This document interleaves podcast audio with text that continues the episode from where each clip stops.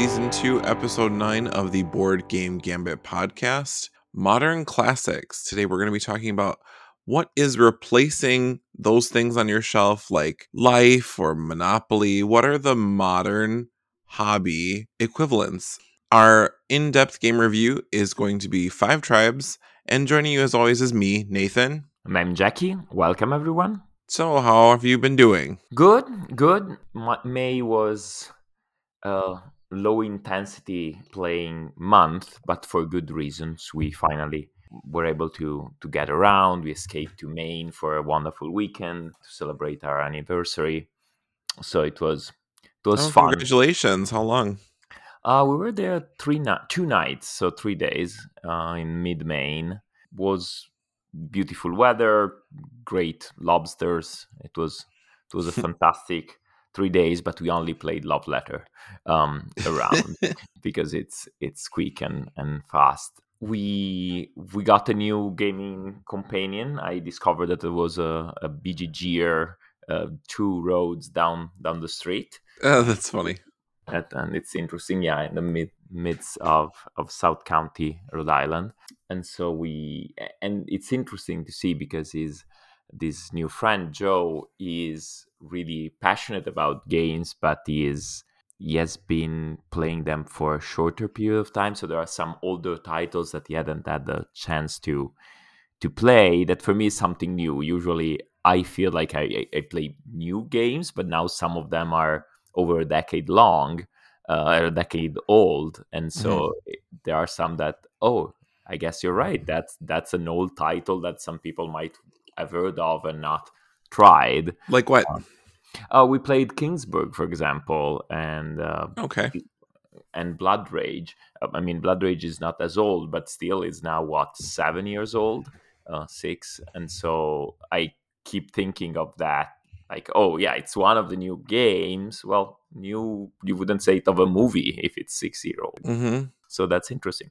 How have you been? Good. My store is wrapping up giving the last of the vaccine that we have in stock with no real plans to get more. Because there is not demand or just because there are no supplies? Both. Okay. Because we were struggling to get rid of the doses that we had, which we only got 100.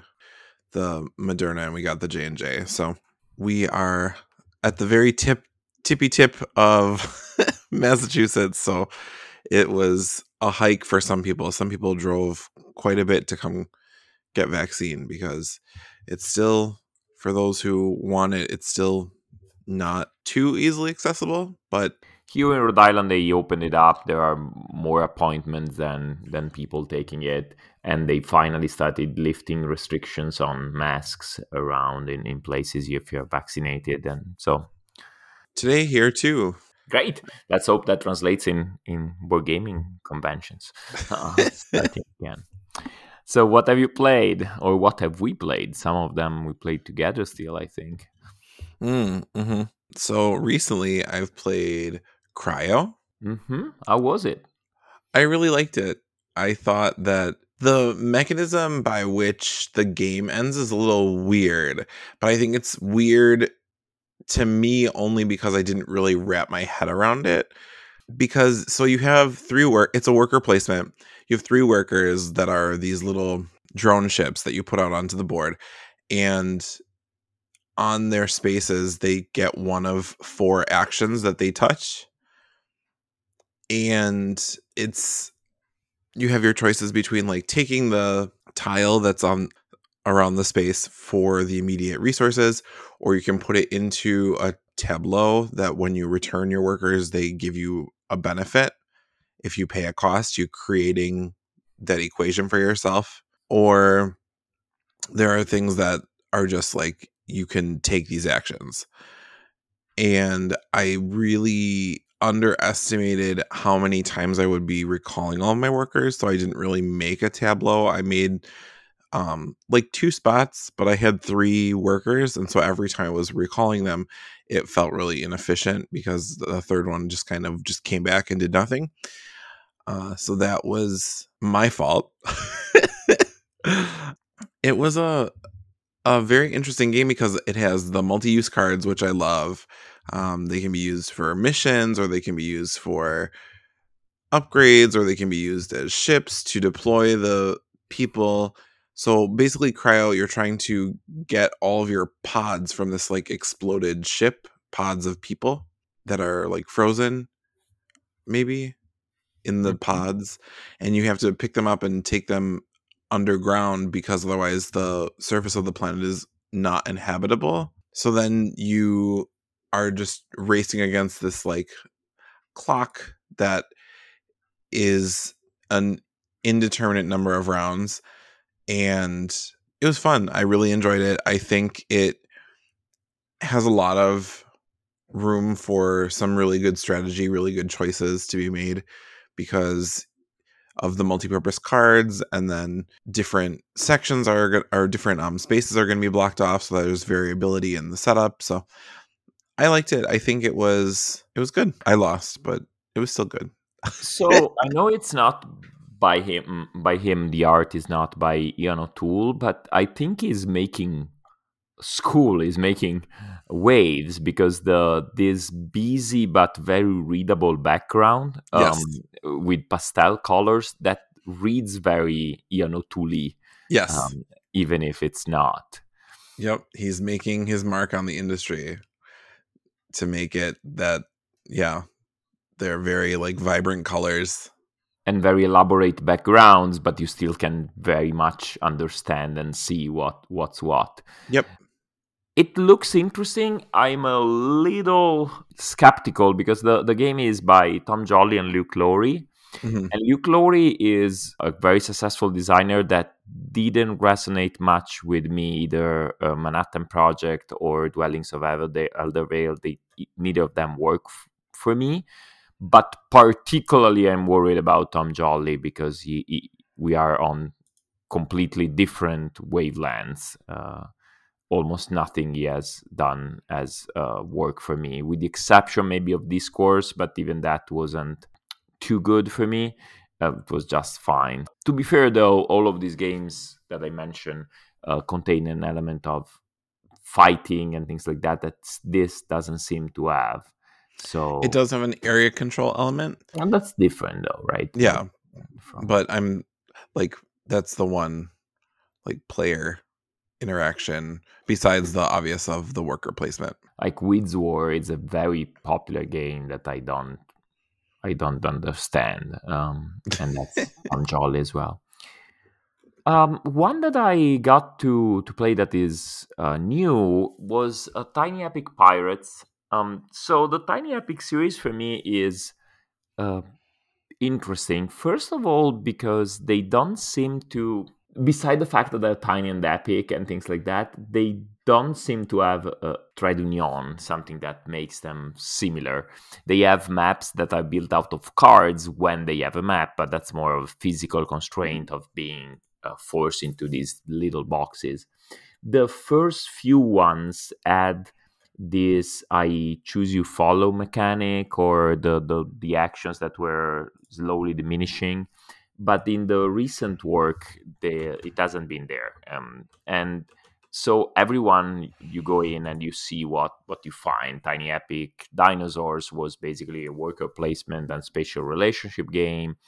Tiny Epic Pirates is you move on a map and you have a few very simple actions that you take on a rondelle and the rondelle is different for everyone. The, actions are the same but the order is different.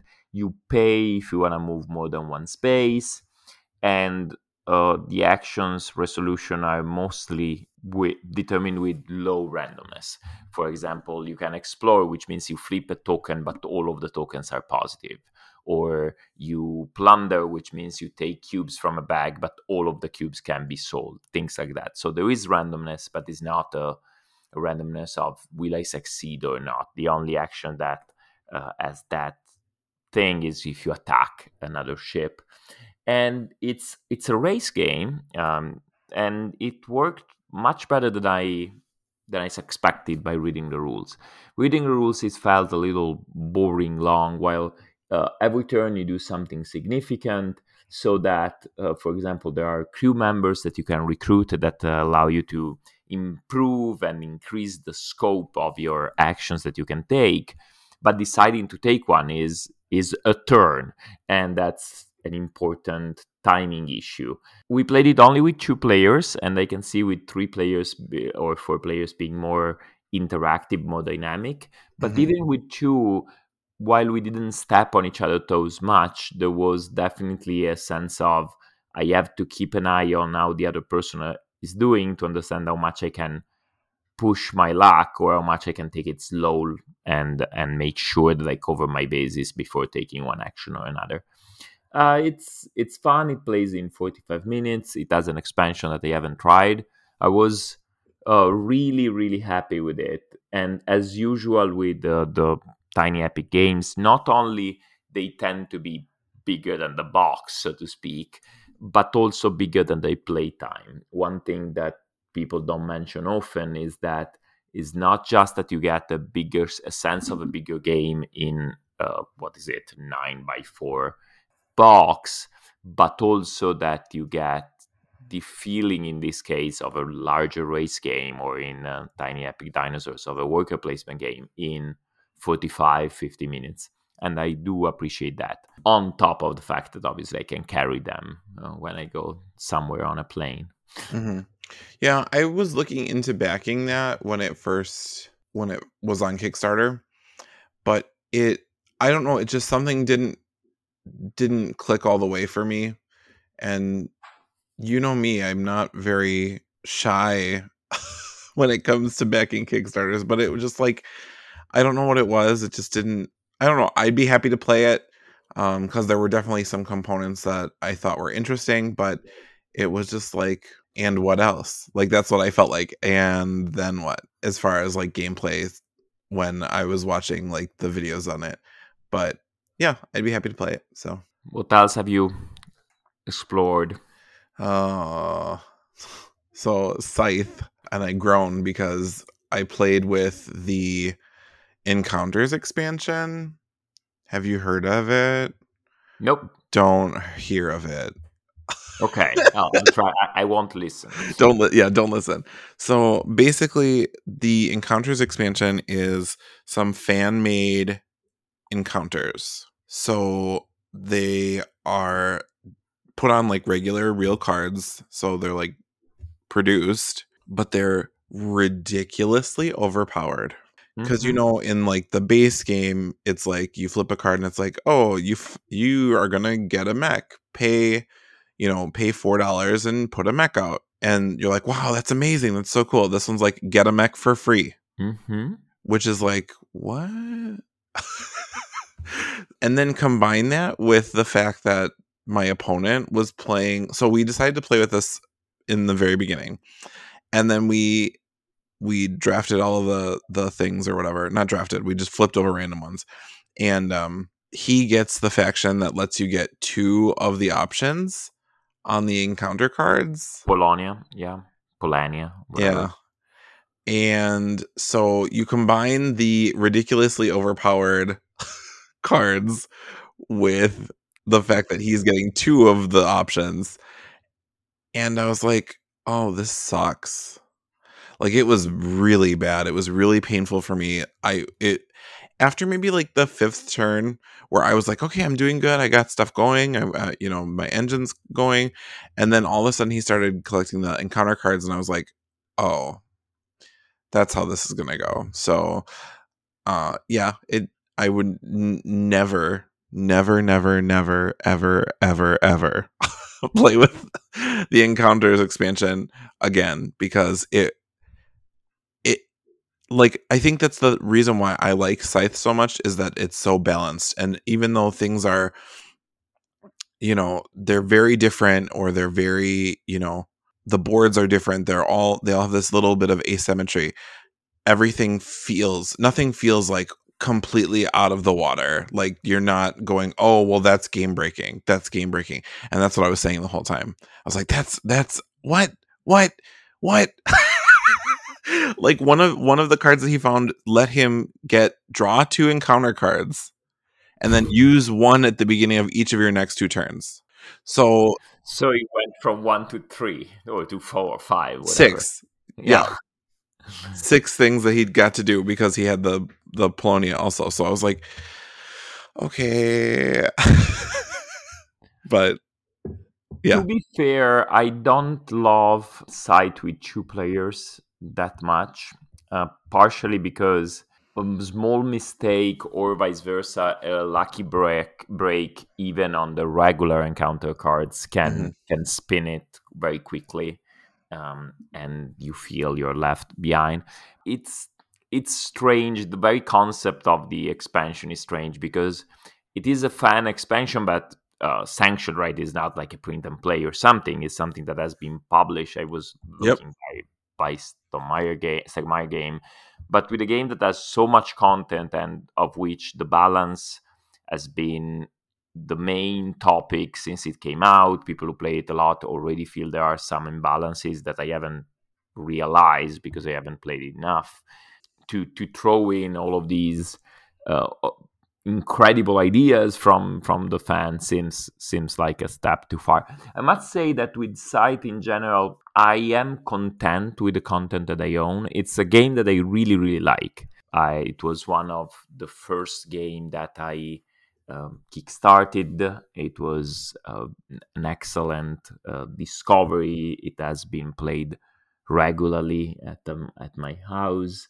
Um, I really like it. We got the Invaders from Afar expansion very early, and I like that too. And then I never felt the need for more. I know that there are the airships. There is the, the which is the Winds Gambit expansion. There are the Rise on Fenrir that is the campaign with all of the Mhm. modules.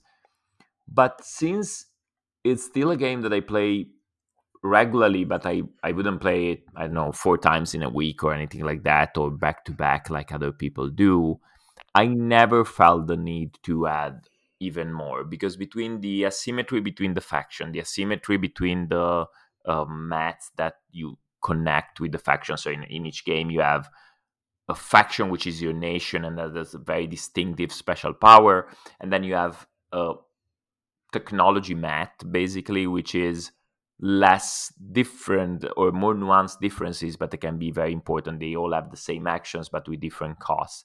So already between the pairing of those two, especially when the factions are now seven uh, with the with the first expansion, I feel like I have more than enough to explore without the need to all of these other bells and whistles. Although I must say the airships look very very cool Yeah. on, on the board. So there is that. Another one that I wanted to to talk with you was uh, Beyond the Sun. Oh, okay. So I have been thinking about the game, and there are some things that I really liked in retrospect. So my experience with the game was not particularly satisfying. The the my end result was good, but it was uninteresting to me. And I I was trying to wrap my head around why. Um, because so Beyond the Sun is basically a tech tree made into a game. It's something that is very common in in um, 4X games, in exploration games, in which you have technologies and you have to develop a technology to then develop another one and uh, so forth and so on. And they are increasingly powerful, and you do that. So there were some contingent problems that I I didn't like. For example, the fact that they decided to abstract the tech tree from these kind of games, but then felt the need to still include a little map that was to me more distracting than anything else. Mhm. But I think the main problem I had with the uh, with the game is that the beauty of technology in games of technology trees is usually that you can build to develop a certain thing. You know that you will go from writing to library and from library to workshop and from workshop to tank factory something like that. While in um, beyond the sun something that happens is that when you develop a new technology which is often expensive competitive not easily accessible you get to pick among two that share the color of the one you are on but the exact details can be very different from one to the other. And so I felt that that was a very determining element in a game that I felt would have been better served by a quasi deterministic development. It reminded me of Progress, a game that got much less of a splash a few years ago, that had the same idea. It was less less science fictiony, but still the development of a tech tree. And while that didn't convince me fully, I rated it at 6.75. I think I still prefer that. I don't remember the details. I remember that the end game was less than exciting, but I must say that that's true also of Beyond the Sun because it ends when you have achieved a certain amount of achievements and when you develop a technology in a game that is about something, say even just getting the factory card in Scythe or placing your mechs out in a very sh- small technology tree, or when in a game like Twilight Imperium you get your stealth fighter or something like that, you have an effect that is exciting and clear and connected to what you're doing. While here is okay i got some kind of weapon therefore i can make my ships a little bigger. I got some kind of research so things cost a little less but with the fact that everything is abstracted even the advantages become abstraction on abstractions and so i felt that sense of technological discovery which is supposed to be at the core of this kind of mechanisms mm-hmm. yeah i mean i have played Beyond the Sun a lot because it is one that has been on Board Game Arena for a while now in beta and uh, now the full game. I think it's already been released as the full game, but mm-hmm. um, anyway, I I really like it. I think it's fun to me to to find the different tech trees and it comes back to a little bit of like paleo where you like you know kind of what it's going to be but you don't know exactly what it's going to be and i can get how that could be frustrating in like a euro setting but for me that's what makes it enjoyable like i think it's it's fun because people can plan and plan and plan for a certain type of thing but you're not guaranteed to get that. I think you might actually like the the expand the not the expansion the advanced variant where you get the little market of the different texts out in a, a grid and i think that might fix some of the problem for you. Is that the main issue that you have with it or do you think that you're just not thrilled to play it again. I think it's both, meaning that's definitely the main the main element of something that I disliked. But as I was saying, it's also the development was not particularly luring to me, even if I had been able to choose. For example, I have a, an incredibly hard time remembering any of the technologies that myself or someone else developed because they they mean absolutely nothing. There are I think there was something with lasers. but it's not like oh with lasers you can go through armor or with lasers you need to power them up with this mm-hmm. rare mi- mineral lasers are another way of fighting and tanks are another way of fighting or whatever and so it's a game that decides to have this futuristic theme etc and the theme completely breaks breaks down for me so nah, it's a pass for me.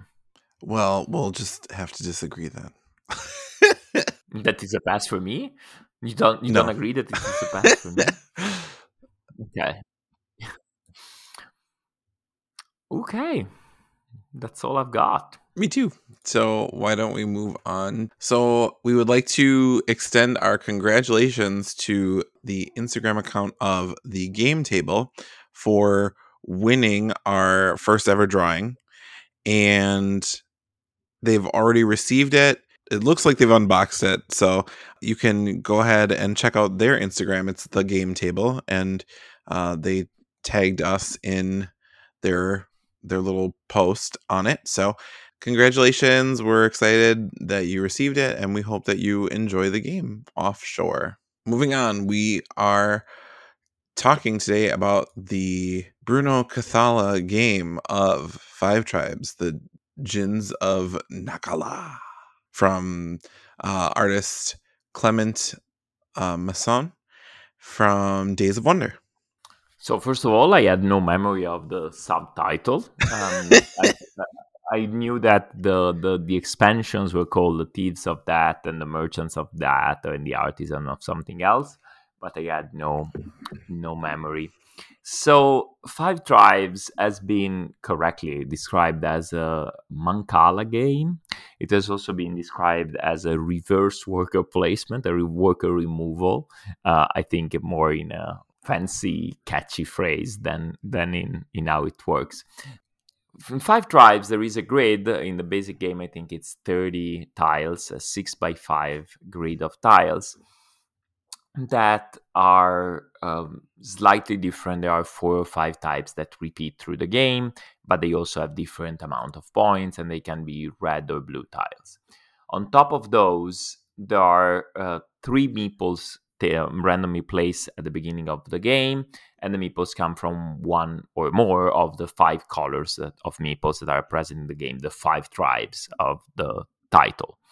On your turn, you pick all of the meeples that are on a tile, and you drop one on an orthogonally adjacent tile, one on an orthogonally next adjacent tile, and so forth and so on until you land somewhere the color of the meeple that you land on the last tile determines the actions that you will take. You pick up that meeple and any other meeple of the same color on that tile, and you resolve an action that is stronger the more meeples you have. Some meeples, uh, you collect them for points at the end of the game, the yellow, the viziers. Uh, the elders, the white meeples, you collect them. There are also points at the end of the game, but they're not majority based like the yellow ones. And you can use them in another way. The green ones collect you cards, that is a set collection. The reds allow you to eliminate uh, meeples either on the board or in front of other people. And blues, you collect immediate points from the position on the board. That's where those blue tiles come into play. However, you also activate the tile where you land. It can be something that relates with the tile and make the tile more valuable with palaces or trees or depending on which tile you, you land on. Uh, and sometimes give things to you. There is a market where you buy cards that combine with the one you get from the green meeple to uh, to get more points in a set collection way. Or there are tiles where you can spend those uh, white meeples, the elders, to collect genies, which are ongoing powers and additional points and things like that the other thing that you want to care about is that if you manage to empty a tile, either because all of the meeples in the tile are the same color of the one you're placing, or because you kill a meeple with your assassin, the red meeples, you collect extra points by taking control of that of that tile. And this is, I feel, obviously a quick summary, but a good idea of what the game is about and the feeling that i get from it and i wanted to to see if you if you agreed is that while there is a lot of little planning and a lot of things that can happen one of the main concerns is not so much or only what you can do but how any move you make immediately opens and changes up uh, the options for the players after you mm-hmm. yeah it's difficult sometimes to play this game with newer people just because they don't immediately see that. They don't see that, oh, my turn will open up something for the next person. And it's kind of like an extra step of thinking because you not only have to care for what you're doing and how you're moving it, but you're also caring about what am I leaving behind on this tile? What am I, you know, if I pass through this tile, is it how significant of a difference is it if I pass through this tile? Because there's multiple paths that you can take to get to the same end tile, but you have to like look and make sure that you're it, it doesn't have to be, you know, the best most, you know, it's not an AP moment where you have to say, okay, well, I have to have everything messed up for you. but it does does need to be I'm not glaringly leaving a tile with like four yellows on it for you to come and get. Yeah, and often it's just a matter of oh, okay, if there are a lot of yellows here, I, the, the token I will leave will be blue, and I will drop the yellow elsewhere. Yep. Um, among the many things that I like about this game, but what do you think the the main hook is? So you, when you try to not to explain the game to someone, but to entice them to play, what what would you say is is the main draw, the main thing about uh, about Five Tribes? I think it's that it's a very complex game with simple choices. I think that that is what really draws me back to it because you have basically these limitless options in the beginning. The first person to go is always agonizing over their first turn because it's it, it could be anything. You could go anywhere. I mean, obviously you still need to follow the movement and the placement and the and dropping the meeples, but it's so open and sandboxy in the very, very first couple turns of the game because you have so many options. So it's like, oh my God, what am I gonna do? And and then you're like, okay, well, what do I want to focus on? And then you, you know, break it down from there. But I think that, you know, like you said, it's the the Mancala style movement and uh, so that it people understand that you say okay you're picking all these up then you drop them off one at a time and then you pick up all of the same color and that's super simple like yep that's basically the the core function of the game yes each color that you you take is something different but that's that's it that's all you do i agree i think that that openness is um, significant and also that since you always do something, so even if at the end, as you were saying, especially for new players, you can see vastly different scores, you can get doubled in points or something that, mm-hmm. but at the same time, while you're doing things and maybe you're not considering the implication of the set collection or for example you pay coins to to do things to gather cards or you even pay coins to determine turn order it might be that in the end you overspend and you don't win the game, but each action rewards you, right? It feels like you always have something interesting to do. And often the choice is not between doing nothing and doing little, is between doing two or three things that could give you points that are interesting. So there is always this sense of accomplishment. Certainly, if I do an action and I get nine points and then I open up an action someone else does 17, I don't feel that good, but at least I did something. Mm. I don't get stopped. And you you were absolutely right that the openness decreases uh, throughout the game because the every time you do these actions you remove the meeples and so the the map becomes scarcer and scarcer in options. But down to the very last round there are usually three four options but each of those options can be activated slightly differently. Mm-hmm. so down to almost the last action there is more than one option. I think that's that's indeed the the main draw of the game. One where i think we will probably have a lot of agreement is theme and components. So the components i think are stellar for this game. Mm-hmm. it's from the golden age of days of wonders where every game they put out was uh, a piece of art. It has uh, custom shaped wooden meeples for the meeples are standard but then there are palms and palaces and camels that you place to claim uh, a land and that continues into the expansion with mountains and uh, other various tokens the the tiles are sturdy and nice the the illustrations of the desert are clear enough but still very evocative yep. the genie I guess they have very beautiful art, although I never stop at looking at them. The the market is clear. I think that the components are excellent. Uh, the color choices are vibrant. You can have orange and teal and pink and black, and I really like I really like that theme. I feel it's not as strong, but it's fine. Yeah. At the end, it, it is a Euro game, right? A, a, a light family rent, well, light a family oriented Euro game, but still, what you're doing is collecting points, and you're collecting points in various ways that don't necessarily make always sense. Why do you spend your elders to get a genie, or why do you collect points for blue blue meeples? I mean, the theme works. Uh, the theme helps remembering, for example, this idea of the different color tribes that do different things. It's very good to service the game.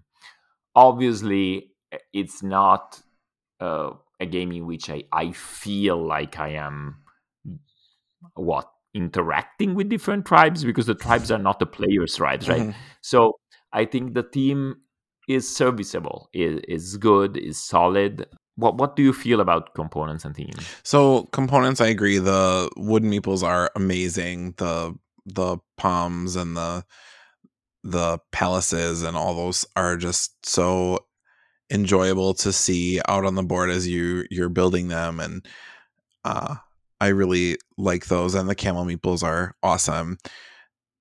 So I really like that. The theme I agree with you completely. I think that it I mean it could e- just as easily be anything else. It could be space.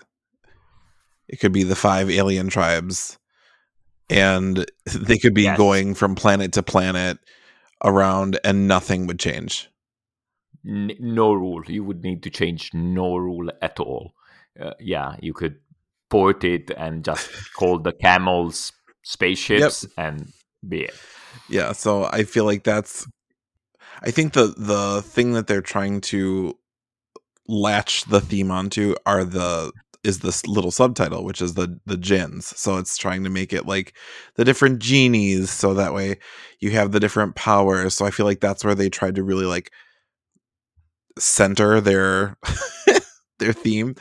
But again, I don't. It could be anything really. Also, because you can very much play an entire game and do very well without getting any genie, uh, and but I love the genies.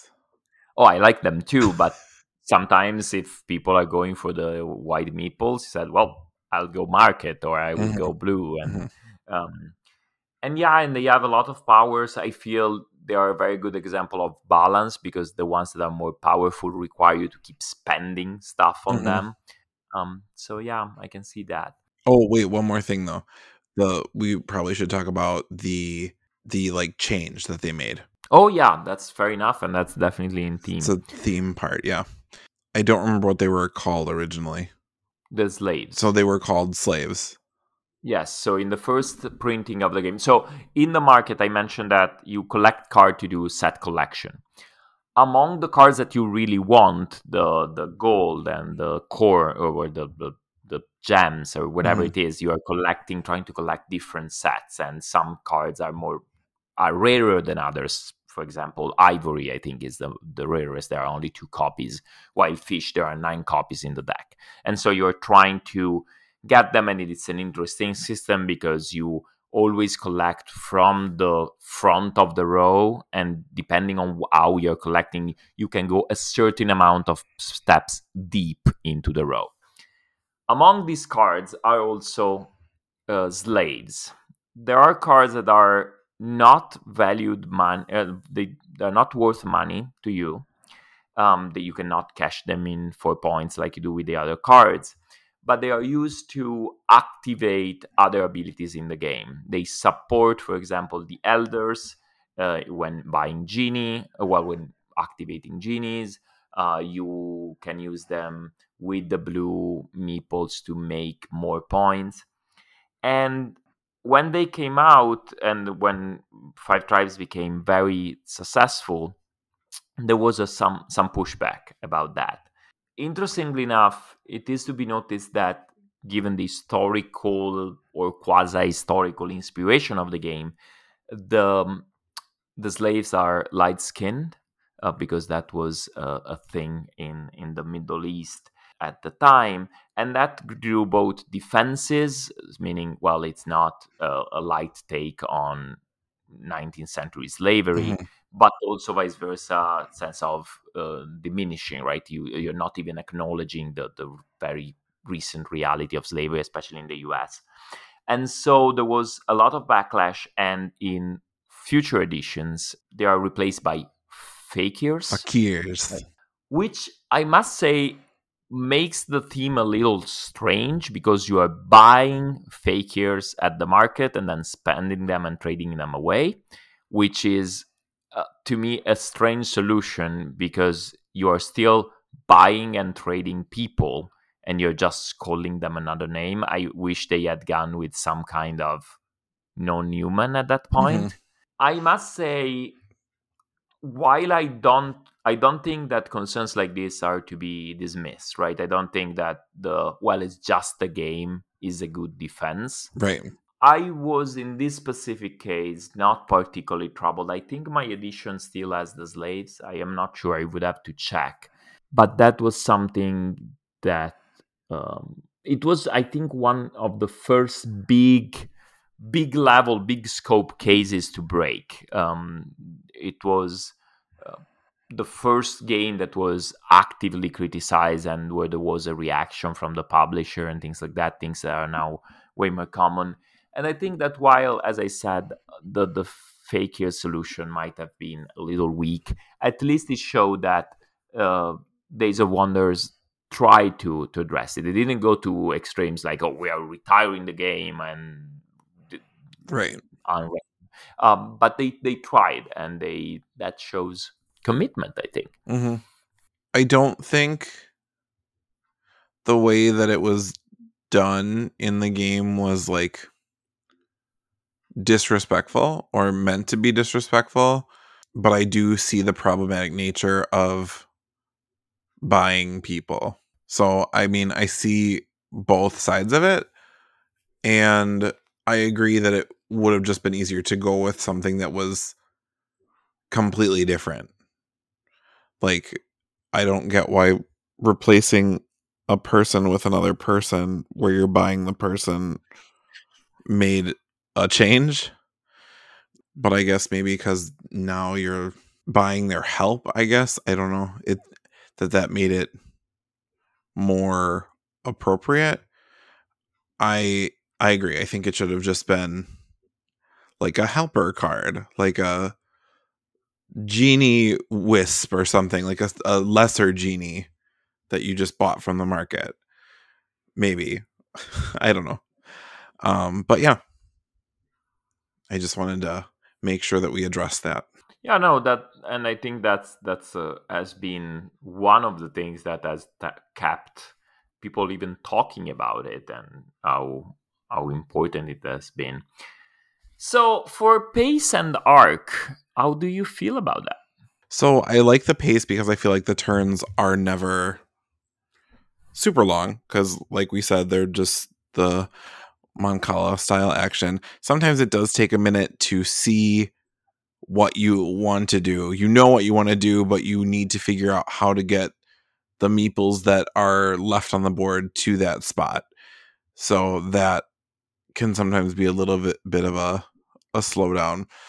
Um, I do find though that because of the nature of the game, you really can't plan your turn ahead, especially if you're playing with more than one person. because two people taking their turns could completely change and take away your action that you're thinking of doing or add a new action that you didn't even realize was possible. So I feel like that is a little bit stalling sometimes. And the arc is I would say it's middle of the road for me. It's not game that changes you're doing the same action the whole time. So it's not that you're building up an engine or you're building up, you know, different kinds of things. You're still taking the same core actions. So the arc is just okay. It doesn't it doesn't feel like it lags though. Like it doesn't feel like it's like like oh I want this to be over. Like it it is just kind of okay for me. How about you? I, I agree. Actually, I think I am a little harsher on it than you are. It's probably the only game of the ones we have discussed in depth that I like despite its pace and arc. because not only I agree with you on the arc that is uh, not particularly exciting. Actually, your options shrink, and sometimes the last round is well. I guess I'll take this because it's the one action that can be taken. Mm-hmm. But even the pace for me, it's often a matter of, oh, wait, now I have to recalculate, or oh, wait, someone else has to do it. And often you do it twice in a round because first you're trying to determine it when you're bidding for turn order. And then if you're not first, you have to redetermine it again when you have when it's actually your turn. Um, and I must say that the analysis paralysis creeps in more often than not. Um, I I guess if people were playing it a lot, that would go away. But I still like it quite a bit, and uh, it's a game where I noticed that uh, we, with the people I play with the most, uh, it's we just give up on trying to be quick and on pace on this. We we chat and we wait for the person to take their action, and sometimes the person goes, "Oh, I know, I know, I know. Sorry, I'm taking." Very long and it happens to everyone it's but i still like it. Um, but yeah i wouldn't say that oh if you want an inspiration for our game should be paced and quick and uh, dynamic. Uh, look at, at, at five tribes. So uh, this said despite the fact that things change i think that uh, the well the replayability is enormous because everything changes without changing a single rule mm-hmm. but every game will be drastically different mm-hmm. and two, even if you add the same exact map two moves in the games are different so i find it's incredibly replayable and i will fight anyone who says differently i think i think this is as as close to objective as something like this can can get to right there is no way that you can have two games of this that are even close to each other. Right. Um, strategy wise, it's a little bit strange because I feel like you cannot reliably go for a strategy because things change and you need to pivot and try to take the best option. And I think that people who decide to go for a strategy usually don't do very well. Like if you decide that you want the market, regardless of the board state, you're going to spend a lot of money or getting few cards and spending a lot of action for fewer points. And if you I've decided that you're not focusing on blue meeples and you leave a 18 points move because you are focusing on something else, that's also very punishing. Mm-hmm. So while it is technically possible to stick to your strategy and going for it, I think that the game does not reward it. I think the game is uh, very tactical. Yes. And obviously, in your tactics, you have to consider what you've done before. So there is a well, the more of this I have, the more I gain. But you cannot decide, well, I will be the genie person. Um, I don't think that works. And the genies also reflect that, meaning that they give you bonuses for so many different things that you have to, to make it work with what you have. Yeah, I agree with the everything you said. Yoo-hoo. so yeah, this is by Bruno Cathala, um, who, as you we, we talked it, talked about him quite diffusely in the last um, episode, and I stand by what I said. I, I love him. Is uh, I always want to try his games. The games that I like, I tend to to really like of his, and I think this, together with Abyss and Shadows of a Camelot, is my favorite of his. And I know that you don't like him as much as I do, but that you still appreciate him from time to time. Yes, yeah, he is my my ginger person. I'm intrigued, but I don't always like it. But um, yeah, so he he has quite a few things that I enjoy though. So Clement Masson is is the artist I had not played anything else by illustrated by him, which surprises me because Five Tribes looks incredibly beautiful, and so I would have expected him to to make a bigger splash. While he had he has like ten titles or so um, to his name, none of which seem to have had the great success. Um, so I hope that he gets to work on more exciting and, and newer um. So we should talk about the expansions. So there are th- oh, three expansions for this game. There are five tribes, the thieves, of, the thieves of Naqala, which is the smallest expansion. There is Five Tribes, The Whims of the Sultan, and Five Tribes, The Artisans of Naqala. Do you own any of those? I do own the artisans, and I have looked into the others and decided they were not. I really like artisans. Artisans adds one sixth tribe, despite the title, and adds and yet another tactic slash strategy. You can collect a different kind of special items that give you special powers, and that you get through a different kind of meeple.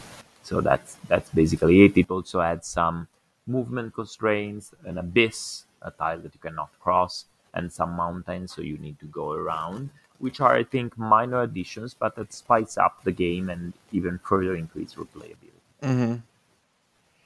The thieves um, are just okay for me. It's it's a very small addition. Oh, they even call it a mini expansion. Okay and it's more to just like be mean to the other players which i don't particularly care for so I, I even though i own it i don't think i really ever play with it. Um, the artisans i don't get to play with as much because people are still when i play this it's usually intro advanced game. Like they're they're people that have played you know a few games before so they understand how more complex modern games work but they you know they don't they haven't played this before or things like that. So i usually don't get to play with that one. Um and then the whims of the sultan have different like little items and those i think i actually play with a few times and it adds the fifth player if you want to add the fifth player but i feel like that would make the time between your turns excruciating.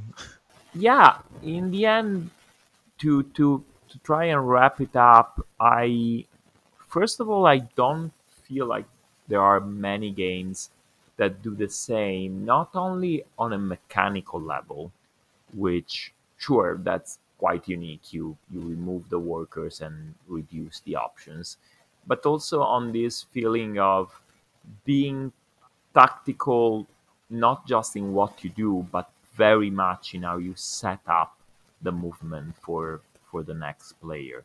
It's something that is often in abstracts. For example, in Azul, when you remove stones, what you leave behind is important, but never in, in a game like this. And so I feel that it's very hard for me to compare Five Tribes to other games. Nonetheless, I really like Five Tribes. I think it's an incredibly innovative game, not just for the time, but still today. It's a breath of fresh air every time we play it. It has depth, but you can also play it with a more casual attitude. So it's good both for deep involved gaming sessions or for a family lighter fare. It's beautifully illustrated. Components are not only very beautiful but also work very well in terms of usability. And while the theme is uh, again more of a pretense than a necessity for this game, it delivers this charming uh, feeling of a thousand and one night and uh, Sherazad and camels and Aladdin and all of that. And it's a very immersive uh, aesthetic experience and I really like Five Tribes, and is among my favorite by Bruno Cathala. Yeah, I think that this game is very unique uh, to have in your collection. I think that it's a very solid game choice, like we said, for both the experienced gamers and people who are newer to the modern gaming hobby. I think that this game offers so much variability that you can think you know how the game is going to go and be very surprised by the choices that other people make and what options open up or close for you.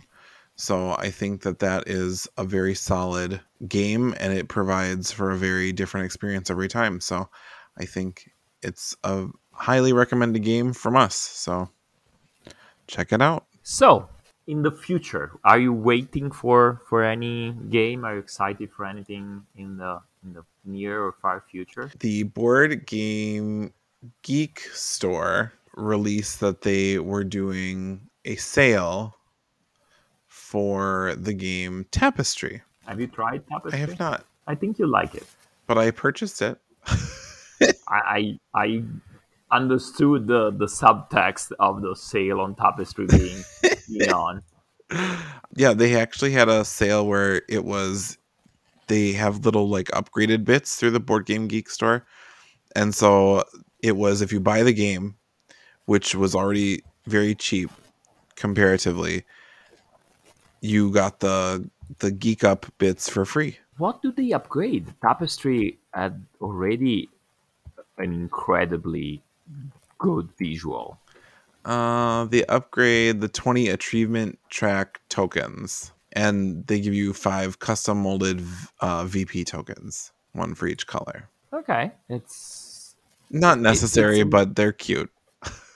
oh no, they are cute, and the game is already visually stunning. And I will gladly play it with you again. I can also teach it if you want. I I decided that it wasn't a game that I needed to own, but for example, I always wanted Anna to to try it. I think you and Anna would both like it quite a bit, and it's very beautiful. For me, uh, I got very excited by the announcement of Voidfall, Mhm. Which is the new Mindclash Mhm. game that is going to kickstart in 2022. So it's very, very in the future. um, but it's supposed to be a Euro game 4X expansion experience with with art by Mindclash, designed by Turczi, among others. And I am really excited for that. We know very little about it, although that clashes with another project. So I have always resisted the the lure of the 4X game. I own basically none, um, unless you consider Scythe that, and I don't think you should. The Twilight Imperium never clicked for me. Eclipse never clicked for me. Xia never clicked for me, and things like that. There was another one that was on my radar, which is called Fractal, that will come to Kickstarter later this year. And I hope that by the time that comes to Kickstarter, we will know more about Voidfall so that I can balance them. Although right now my my preference based on on what I've seen would have to go to Fractal, but Mindclash has an incredible track record, and Anachrony is fantastic.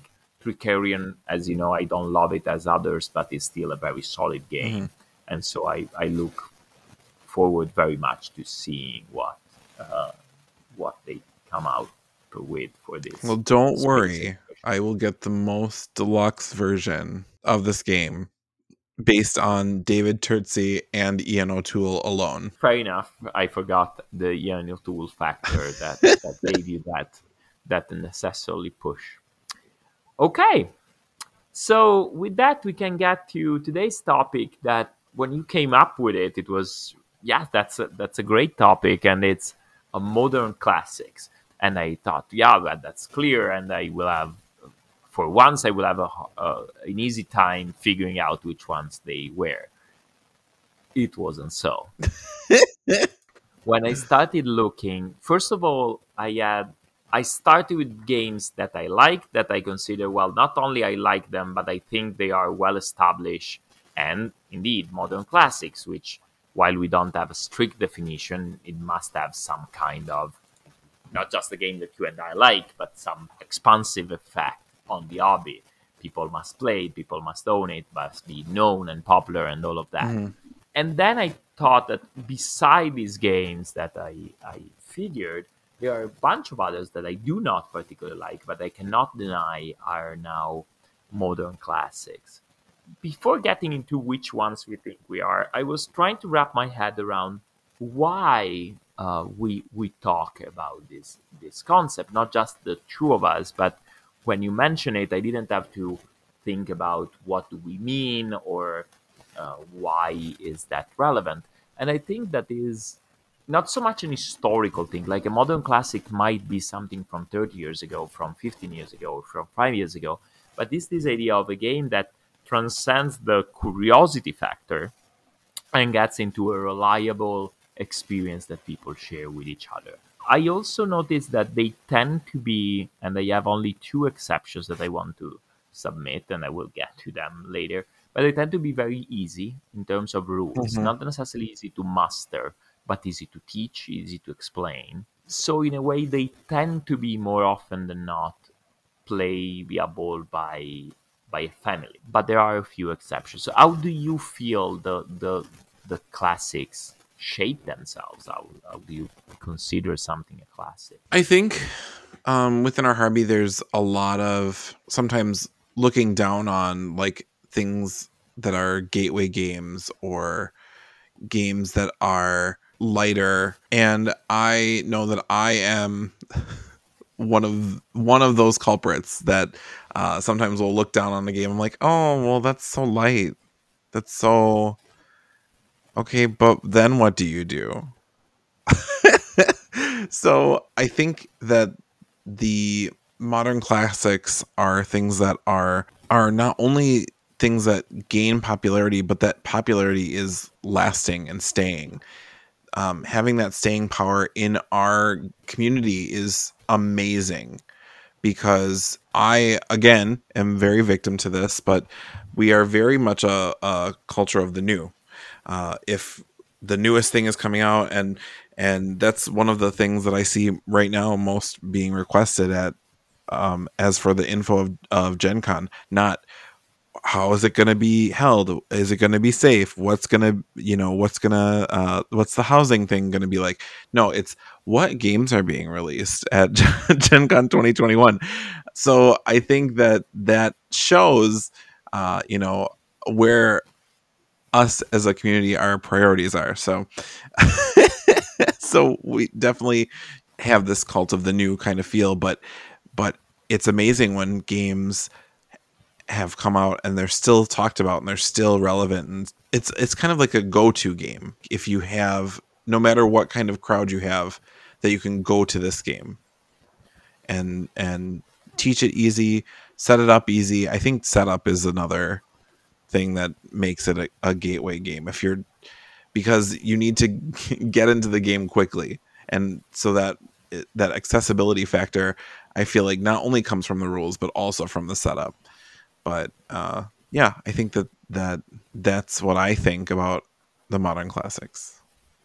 Yeah, and uh, it's interesting how, in the end, only time can prove it, right? There were a couple of games, both of which I didn't love. Actually, one of them I disliked, but that I thought, well, but they are indeed classics. Uh, one was Stone Age, and the other one is Power Grid.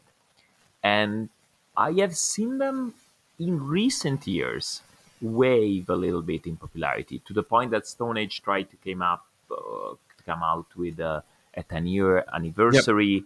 and that didn't get uh, picked a lot. It is true that in the last year and a half I haven't seen a lot of meetups or anything like that for obvious reasons. But even when we did before, I think that these two were propped as as classic. People were looking for the new classic. I remember, especially with Power Grid, it was played a lot around, but then it it got in a way replaced. I think that the people that used to be playing Power Grid are now playing, for example, um, Great Western Trail or Terraforming Mars and things like that.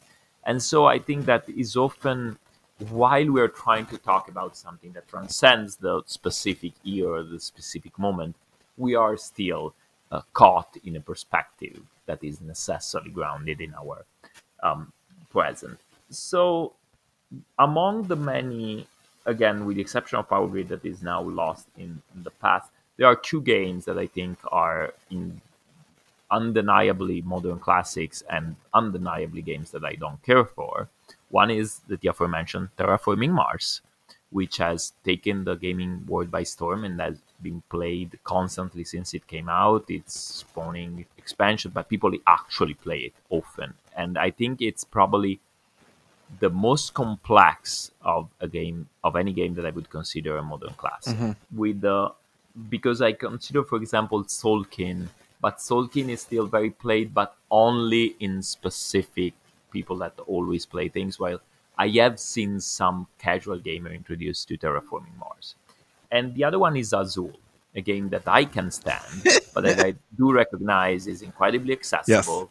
Yes. It's uh, pretty in its own way. It's not my aesthetic, but it's pretty in its own way. It's played a lot. Uh, it's played by families, played by gamers, and so those two were the two mentions of things that I regret uh, begrudgingly uh, and reluctantly admit that are modern classics.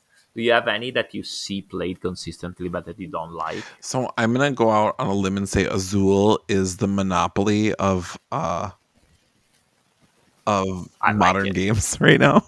Um, I feel like so I feel like that for a few reasons. One, I don't particularly like it either, but I own it. Um, and I feel like I have to own it. And it's survived many calls of my collection only because I'm like, well, but people like it. But people yep. like it. so it survived.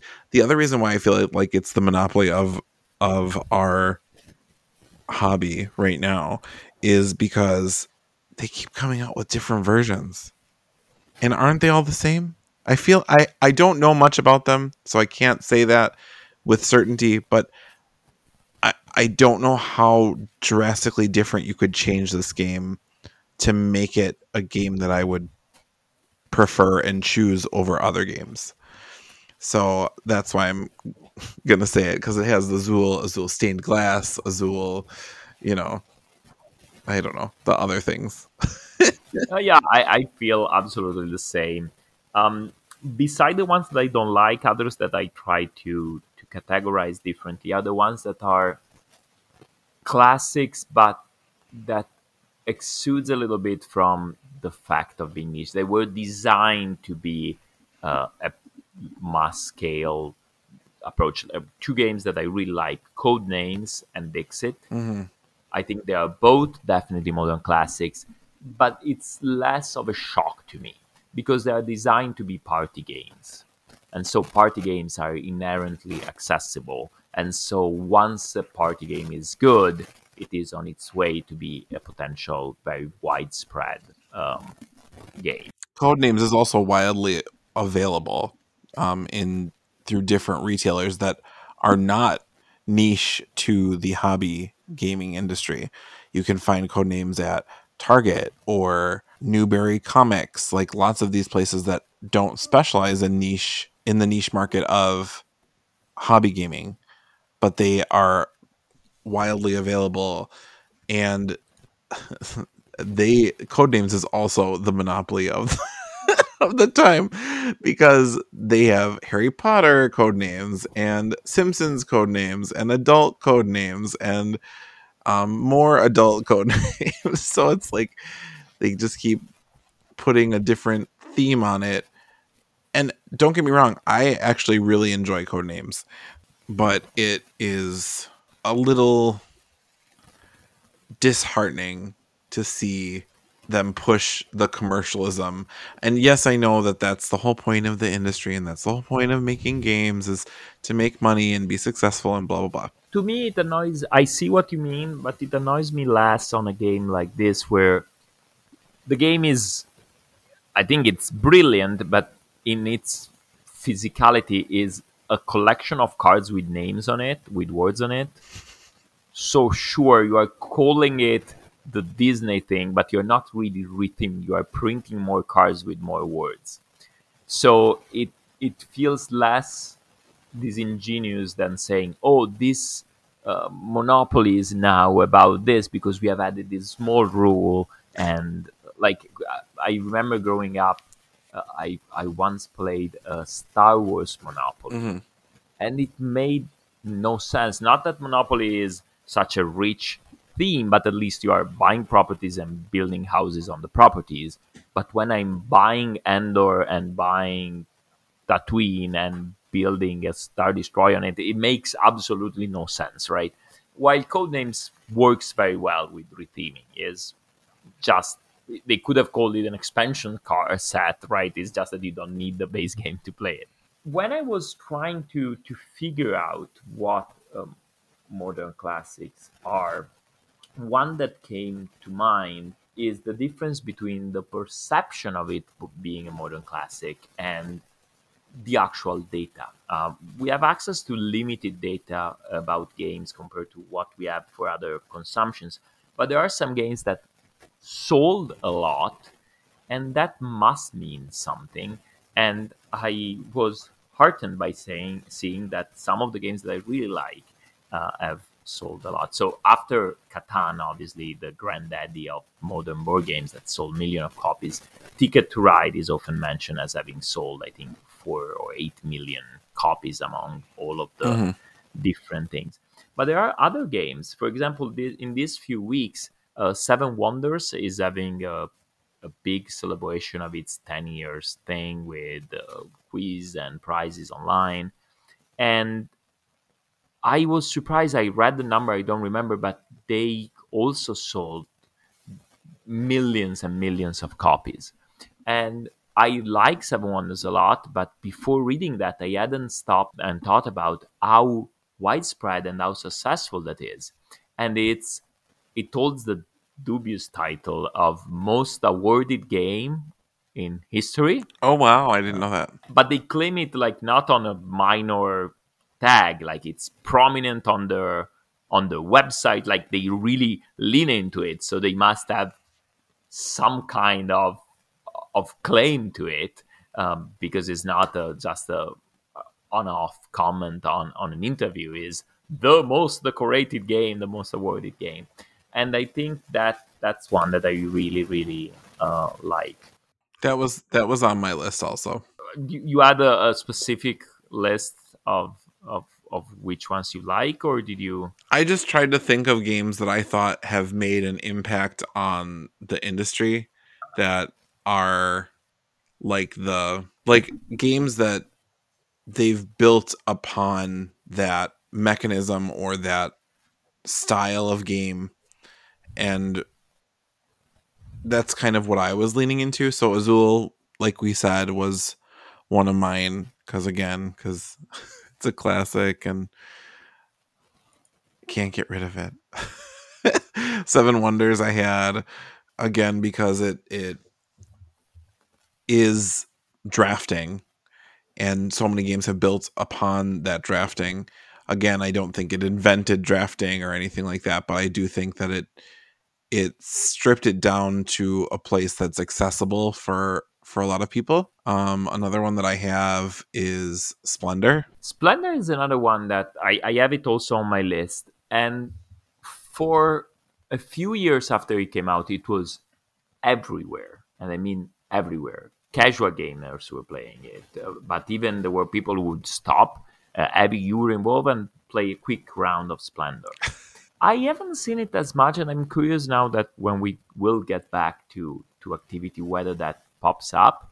But I know that is very, very play. It's played a lot by a lot of families. Uh, people like to play them with their kids, so it's one that might have gone a little bit off the being present on the tables at meetups and things like that, but I know that is being played a lot still. Ticket to Ride, I think, still deserves it, not just for the sales. It's also a very accessible game. Um, is the one train game that I like. I had King of Tokyo, which baffles me uh, because I find it enjoyable. It's actually among these very popular one, one that I don't mind playing but that I never understood what's so so different, so new. Mm-hmm. But it's it's incredibly popular. Uh, Garfield says that After Magic is the game that he sold the most of. Oh wow! And it, came out with King of New York. They have expansions. They did a new edition. It's present at every convention, often with events and things like that.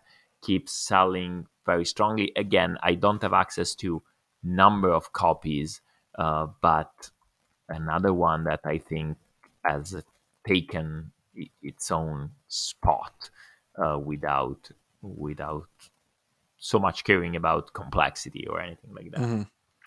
I only play well, not only, but I mostly play in two players, and that is why this game isn't even on my radar for that reason. No, it, it, it's not meant to be played to players, which I think it's another sense of it's a family game, right? The idea is you have four or five players, you keep eating each other, going back and forth. I understand the allure of it. I don't understand what made it such a permanent staple of it, it's still very much in print. It's in in Walmart. It's mm-hmm. very Oh. And that came out in 2011. And yeah, you're right. It still does have like at Gen Con, well, the last Gen Con was 2019, right? So sad. so at the last Gen Con, I do remember a big, you know, a big sign that it was very prominent. It was very like its own space. And it's weird to think about that. Like that this game, which came out in 2011, again, reminding ourselves that we're a culture of what's the newest thing, what's new that's coming out that this still had a very prominent large display is interesting to me. So it must be successful. Another one that I think must be uh, mentioned, and I'm quite sure it was on your list too, is Dominion. Dominion is not only one that changed or created a new a new line of games, but it's incredibly popular. It's on its 23rd expansion or something Yikes. crazy like that. And it still sells a lot. It's the, the base game is in stock everywhere. They they ra- recently announced a new brand new digital version with uh, apparently a, very strong AI uh, and people were very interested in that. The sales have never dipped and while for me, I like Dominion, we we played it together last year, and I play it anytime someone wants to. I prefer the use that has been done of deck builders and of deck building in games that are more recent, but I still understand the simplicity of this is all there is. You play your hand, you use whatever the cards say, plus you can buy cards from the display. Mm-hmm. And I I mentioned this before. When it came out, I didn't grasp the, the, the, the what was interesting when I heard about it. We didn't even try it. We were at testing when it came out, and since it was busy, we decided, well, no, this doesn't sound anything interesting. You're just buying cards and putting them in a deck, and instead, it was it proved to be that simplicity that drives the game. Yeah. Um. So it actually was not on my list, and I will tell you why. I think that this game is a little too complex for what we've talked about as modern class classics. And I think what would push it into a modern classic range for me, you can you can buy a card and play a card, right? Normally, yes, unless you have no, you you can play one action, you can play as many money as you want, and you can buy one card unless something allows you to change that. So the thing that that is a little weird to me um, is the the playing of the cards.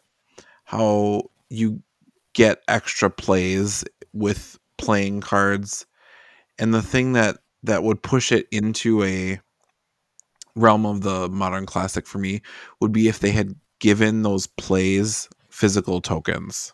Hmm. I can see that because I think that that it gets lost very easily. Okay, well, how many can I play now? How many? How many times? And then people forget too.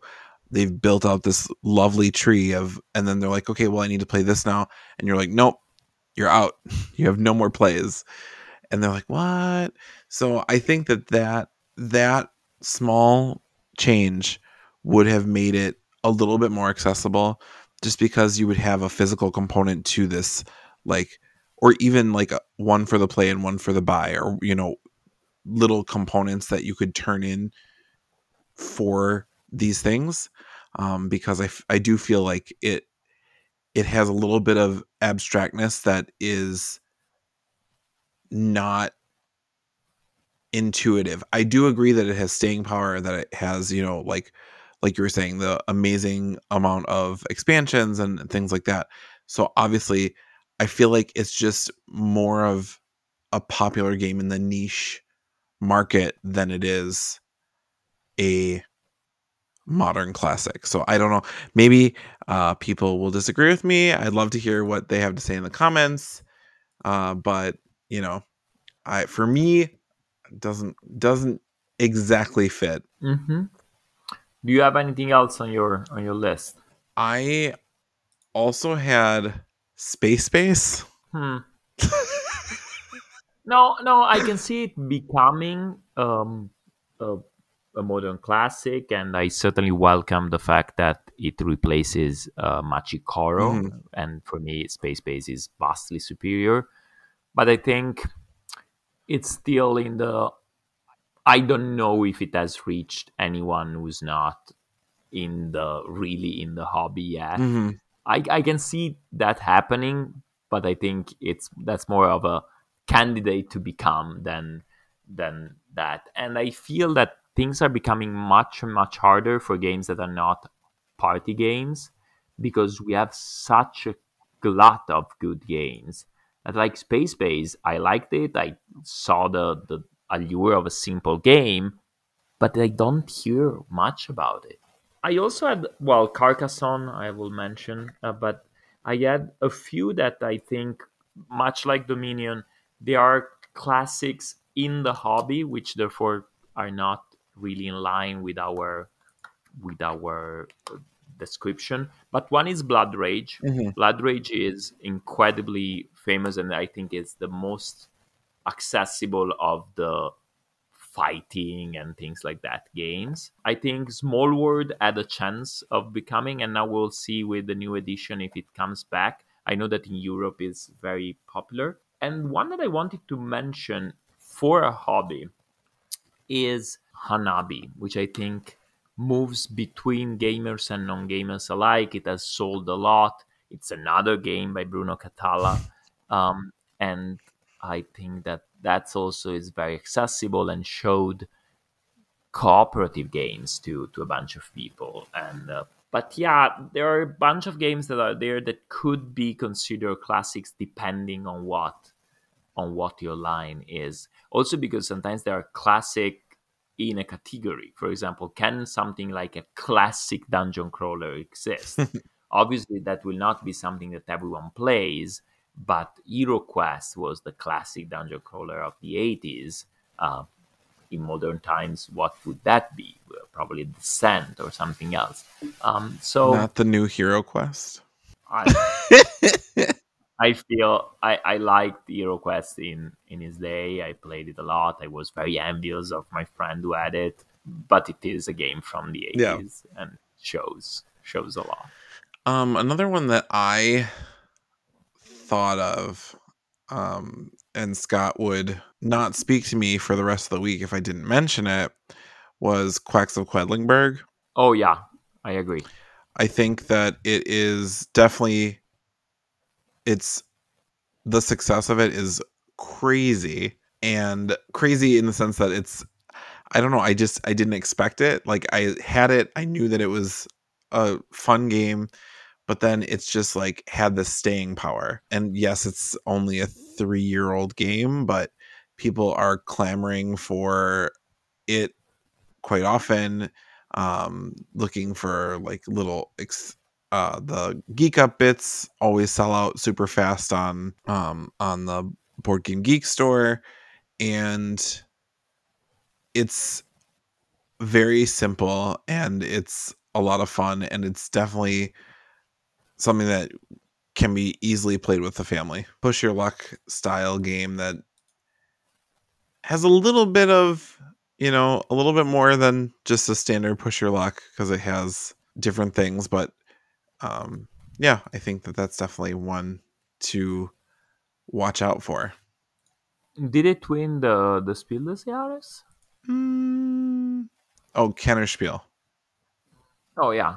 So so that that shows how how far reaching it is, how popular it was and and all of that. Okay.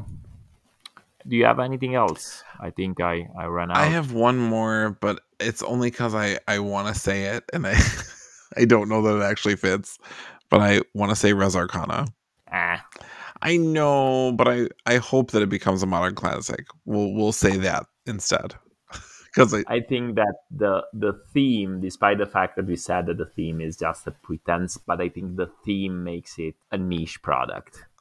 Yeah. Um, think how Ticket to Ride is trains, Carcassonne is people going around, and Anabi is fireworks. Yeah. Uh, Seven Wonders is a little bit of an exception, but even Splendor is gems. While Res Arcana is you have dragons and you have wizards and you have uh, essence and uh, even visually it has uh, and also it has I think too many different components.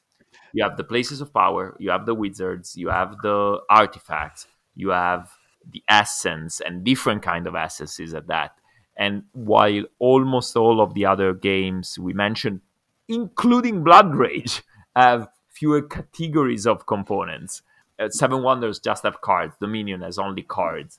Ticket to Ride have the trains and the cards, and uh, uh, Power Grid had a few more. But I think that the when the list of components lists more than four or five, that's that tends to be a specific subset and you know that is grounded. And don't get me wrong, I like I like Res Arcana more than a lot a lot more than uh, a, a, um, um, a, lot of the games we mentioned, but I don't think it will cross that threshold. Uh, Quacks of Quedlinburg might. Yeah. Because even if it yeah it has a few rules, the basic rule is you draw a thing from the bag, and that's that's yep. It. So I think well, that brings us to the end of our episode. So yeah, we would love to hear what modern classics you are interested in or did we miss something or you know what would you like to add? So yeah signing off as always. Thank you so much for listening. Please like subscribe follow um, and check out our instagram page for future giveaways. Nothing is planned at this time but you never know i have sealed games on my shelf that are staring that are staring at me that are screaming give me away give me away. So it could happen at any time you never know. Uh, so joining you as always was me nathan. And i'm jackie. Thank you everyone for listening. Thank you nathan for another uh, good chat and we'll see you in two weeks. Sounds good. Have a great time everyone. Bye. Bye